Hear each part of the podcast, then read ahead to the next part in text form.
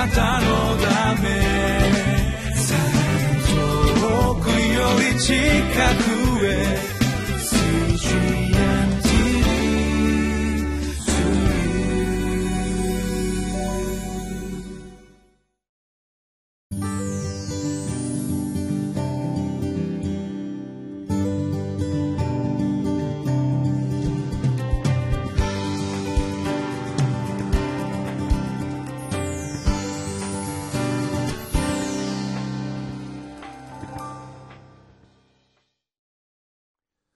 皆さんこんにちは、えー、今日も CGNTV のリビングライフの時間、えー、この番組を見てくださってありがとうございます。私はひばりが丘バイブルチャーチの野田勝利と申します、えー、今日はネヘミヤ記9章の1節から8節を取り上げまして神の前で心から悔い改め賛美していますかというテーマでお話をしていきたいと思います、えこのネヘミヤ記のメッセージの中でたびたび悔い改めということについて取り上げられていると思います。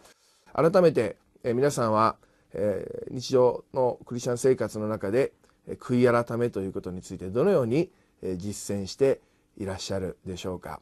まあ寝る前に一日を振り返って神様前に悔い改めの時を持たれるそういう習慣を持っておられる方もいらっしゃると思います。私の教会では毎月月の初めに生産式の時を持っております、えパンとブドウジュースを一緒にいただきながら私たちがキリストの救いによって神の子とされて新しい人とされているということを互いに確認する時また同じこの食卓を囲む神の家族であるということを共に確認する素晴らしいひとときでありますがその時間の中で毎回必ず生産を受けるにあたって自らを顧み悔い改めの祈りの時間を持ちましょう、えそのように申し上げて一緒に短く祈る時間を持っております。もう当たり前になっていることですけど改めてああこのような時間が定期的にまた何かの区切りとして月の区切りに、えー、悔い改めを持つ一月終わって振り返っていくそういう時間が持たれているということはおそらく本当にクリスチャン生活の中で大切なことなのではないかな。まあ、私もこの今日のメッセージを準備しながら思わされたわけであります。今日皆さんと一緒にこのことについて共に学んでいきたいと思います。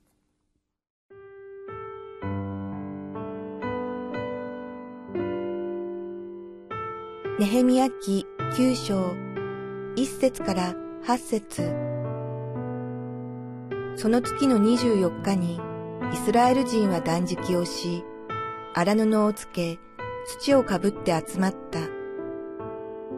そして、すべての外国人との縁を断ったイスラエルの子孫は立ち上がって、自分たちの罪と先祖の咎を告白した。彼らはそのところに立ったままで、昼の四分の一は、彼らの神、主の立法の書を朗読し、次の四分の一は告白をして彼らの神、主を礼拝した。ヨシュア、バニ、カデミエル、シェバヌヤ、ブニ、シェレベヤ、バニ、ケナニは、レビ人の台の上に立ち上がり、彼らの神、主に対し大声で叫んだ。それからまた、レビ人のヨシュア、カデミエル、バニ、ハシャブネヤ、シェレベヤ、ホディヤ、シェバヌやペタヘヤは言った。立ち上がって、とこしえからとこしえまでいますあなた方の神、主を褒めたたえよ。すべての祝福と賛美を超えるあなたの栄光の皆は褒むべきかな。ただ、あなただけが主です。あなたは天と天の天とその万象、地とその上のすべてのもの、海とその中のすべてのものを作り、そのすべてを生かしておられます。そして天の軍勢はあなたを不死拝んでおります。あなたこそ神である主です。あなたはアブラムを選んでカルデア人のウルから連れ出し、彼にアブラハムという名を与えられました。あなたは彼の心が見舞いに真実であるのを見て、カナン人、ヘテ人、エモリ人、ペリジ人、エブス人、ギルガシ人の地を彼と彼の子孫に与えるとの契約を彼と結び、あなたの約束を果たされました。あなたは正しい方だからです。さあ、本日の箇所から共に学んでいきたいと思います。えー、昨日取り上げました仮伊予の祭りという伝統的なこの収穫を祝う祭りですが、えー、この元々の立法の定めに従った形での仮伊予の祭りを、えー、もう一度彼らが再現するようにお祝いした後何が行われたかというと再びイスラエルの人たちは集まって、えー、断食をし特にその断食が示すのは人々の心からの悔い改めを行う時を持ちました。断食をしたことをまた荒布をつけ土をかぶるというのはこれは私たちにとっては馴染みのない習慣でありますが、えこの当時のイスラエルの人たちにとっては自らの罪を嘆く本当に悲しむそういう意味を表している行為でありました。そして彼らは特に、えこの今まで自分たちがイスラエルの民でありながら異教の文化や教えに影響されてしまったことまた根血を行ってしまった、まあ、これは私たち今の時代、ねえー、国際結婚ということは決して悪いことではありませんが当時としてはですね異教徒と結婚するということがまだ罪とされた時代でありそのことを彼らは悔い改めてまた悔い改めてだけではなくて少しこれも過激な感じもしますがどうも外国人の家族や、えー、もしかしたら奥さんをもうすぐに離縁するというようなことも実際に行ったようであります。ただ悔い改めただけではないそれを言葉で表し態度で示していきました。こういう姿勢も私たちは教えられるところがあるのではないかと思います。最近私たちの教会で一人の男性が男性が洗礼を受けられました84歳のえおじいさんであります、まあ、本当に素晴らしいえー、喜びに満ちた洗礼式を先日行ったわけでありますが、えー、その時に、え、その方が皆さんの前で証しをしてくださったのです。え、初めてイエス様の福音を聞いた時に罪の許しの福音を聞いた時にどう思ったか。その方はすぐにああ自分には罪があるなと思われたそうです。そしてそのことを告白されました。私はそれを聞いて少し驚いたんですね。それが随分古いというか昔の話だったからであります。おそらくその方が小学校1、2年生ぐらいの頃でしょうからもう70年近く前の話であります。その方は子供時代少し辛い時期を通られて、商売がうまくいかなくなって、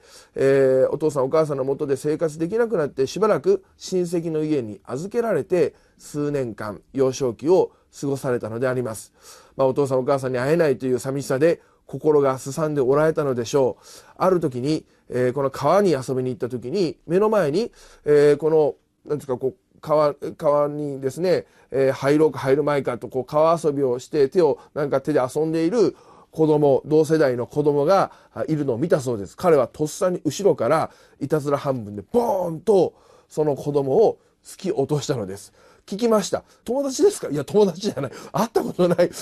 よくそんなひどいこと、まあ、心がすさんでおられたんでしょうね。まあ、ふざけたのか、むしゃくした人なのか、そうやってバーンって突き落として、その子はそのまま川にドポンと落ちて、流されていったそうです。水も多かったんでしょうね。そしてその瞬間、うわ、しまった、これは大変なことだ、と思ったのですが、幸いその子供は、えー、すぐ近くですぐに何かに引っかかったのか、誰かに助けてもらったのかで、救出されて、もちろんこっぴどく叱られたわけでありますがでもその方は今でもあれは自分の人生の中で本当に悪いことをした自分は罪人だという自覚を持っておられて洗礼式の中で証しをされたわけであります。まあ、そのようにして私たちやはり自分の犯した罪について悔い改めていく告白していくということを改めてここから学ぶことができるわけであります。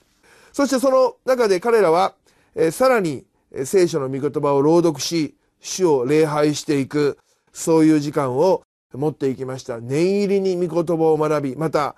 昼の4分の1という時間がありますけど、おそらくまあ3時間ぐらいのことでしょう。念入りに御言葉と悔い改めの集会を持っていきそして後半はその悔い改めから彼らの力強い礼拝というものが生まれていくその様子が描かれているのであります特に私が心が響きましたのは6節の御言葉あなただけが主です。あなたは天と天の天とその万象、地のその上のすべてのもの、海とその中のすべてのものを作り、そのすべてを生かしておられます。この大自然を司っておられる神様の偉大さを人々は力強く礼拝をいたしました。最近私たちのこの国で自然災害というものがよく起きます。そういったことが起きるときに私たちともすれば神様どうしてあなたはこんなことされるんですか？と神様に不平や不満を言いたくなるような時があります。もしかしたら未信者の方々方から「何で神様いるのにこんなことが起きるんですか?」まあ、聞かれることもあるかもしれません。私は時々皆さんにこの話をする時にこの質問に対する本当にこう良い答えはなかなか難しい。こうだからこうですよって簡単には説明できない。けれどもそこでこの問いの中でいつも私たちクリスチャンが、えー、もう一度見つめ直すことができる信仰のポイントがあるだろう。私が申し上げることは一つ目。そういう自然の脅威を感じた時に人間のちっぽけさ小ささを思い逆に神様の圧倒的な力の一部分にしか過ぎないかもしれないけどでもそれを何か垣間見て垣間見て私たちはへり下ることができる。謙虚になって神様を礼拝する姿勢に導かれるのではないか。また二つ目に普段私たちが当たり前に安全に暮らしていると思っているけども実はそのものすごい自然の脅威の中で守られているということについては全く感謝していない。当たり前になっている。そして被害が及んだ時にだけ不満を言うというのはいかがなものか。私たちはその自然の大きさを見てこのイスラエルの人たちのように素直になんてこの天地宇宙海それを司っておられる神様は素晴らしいんだってそのように礼拝をしていくことができる今日私たちは人々が悔い改めから、まあ、この前のメッセージでは喜びあふれる宴会に導かれたわけですがこの箇所においては力強い礼拝に導かれていったんだということをしっかりと覚えて私たちもそのように歩んでいきたいと思います。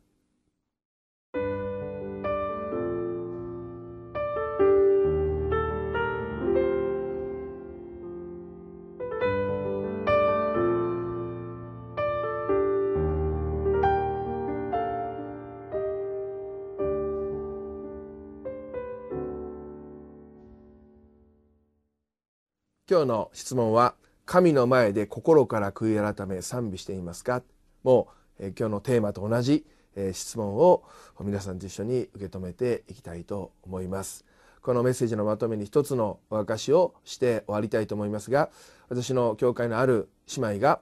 昨年の秋に体験された恵みであります。この姉妹は、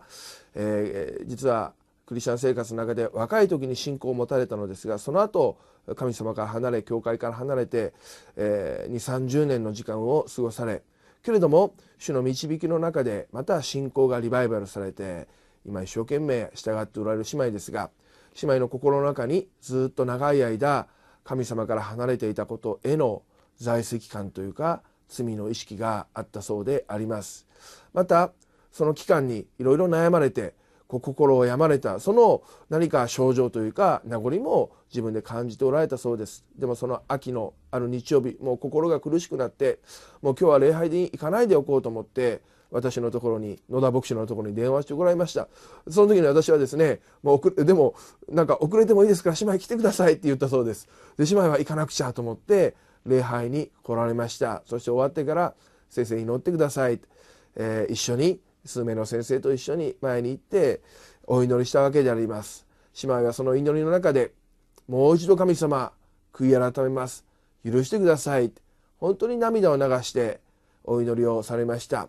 そして帰りの電車の中でまた帰ってからもずっと涙を流して、えー、悔い改めて主を求めて祈っていかれたそうです。でもその時に主がその心の中に力強く働いてくださって姉妹は本当にえ何か悲しくて泣いている涙がいつの間にか罪許された喜びの涙に変わっているということに気づかれたんです。そして悔い改めて主が私を許してくださったという確信が得られました。そしてそれだけじゃなくてその時に姉妹は長年苦しんできたうつ病から私は今完全に癒されたという確信をつかまれたそうであります。今日皆さんの中で悩み苦しんでおられる方自分を責めていらっしゃる方おられるならば自分で抱えるのではなくてもう一度主の前にそれを悔い改めの祈りとして差し出し共に死を崇めるものとなってまいりましょう。一言祈ります。愛する神様あなたが私たちの罪を全て受け入れ許してくださっている救い主であることを覚えます。どうぞ神様今このメッセージを聞いていらっしゃる中で罪の許しの確信のない人がいるならば今日このこれから祈る悔い改めを通してあなたがその確信を与えてくださいまた私たちが未熟さゆえに救われてなお過ちを犯した時も主をごめんなさいとすぐにあなたの前にお詫びする柔らかな心をいつも与えてくださいますようにそして私たちは悔い改めから後悔に至るのでなくて喜びに至りそして神様を礼拝する歩みへとますます導かれていきますようによろしくお導きください。主イエスキリストの皆によってお祈りいたします。アメン。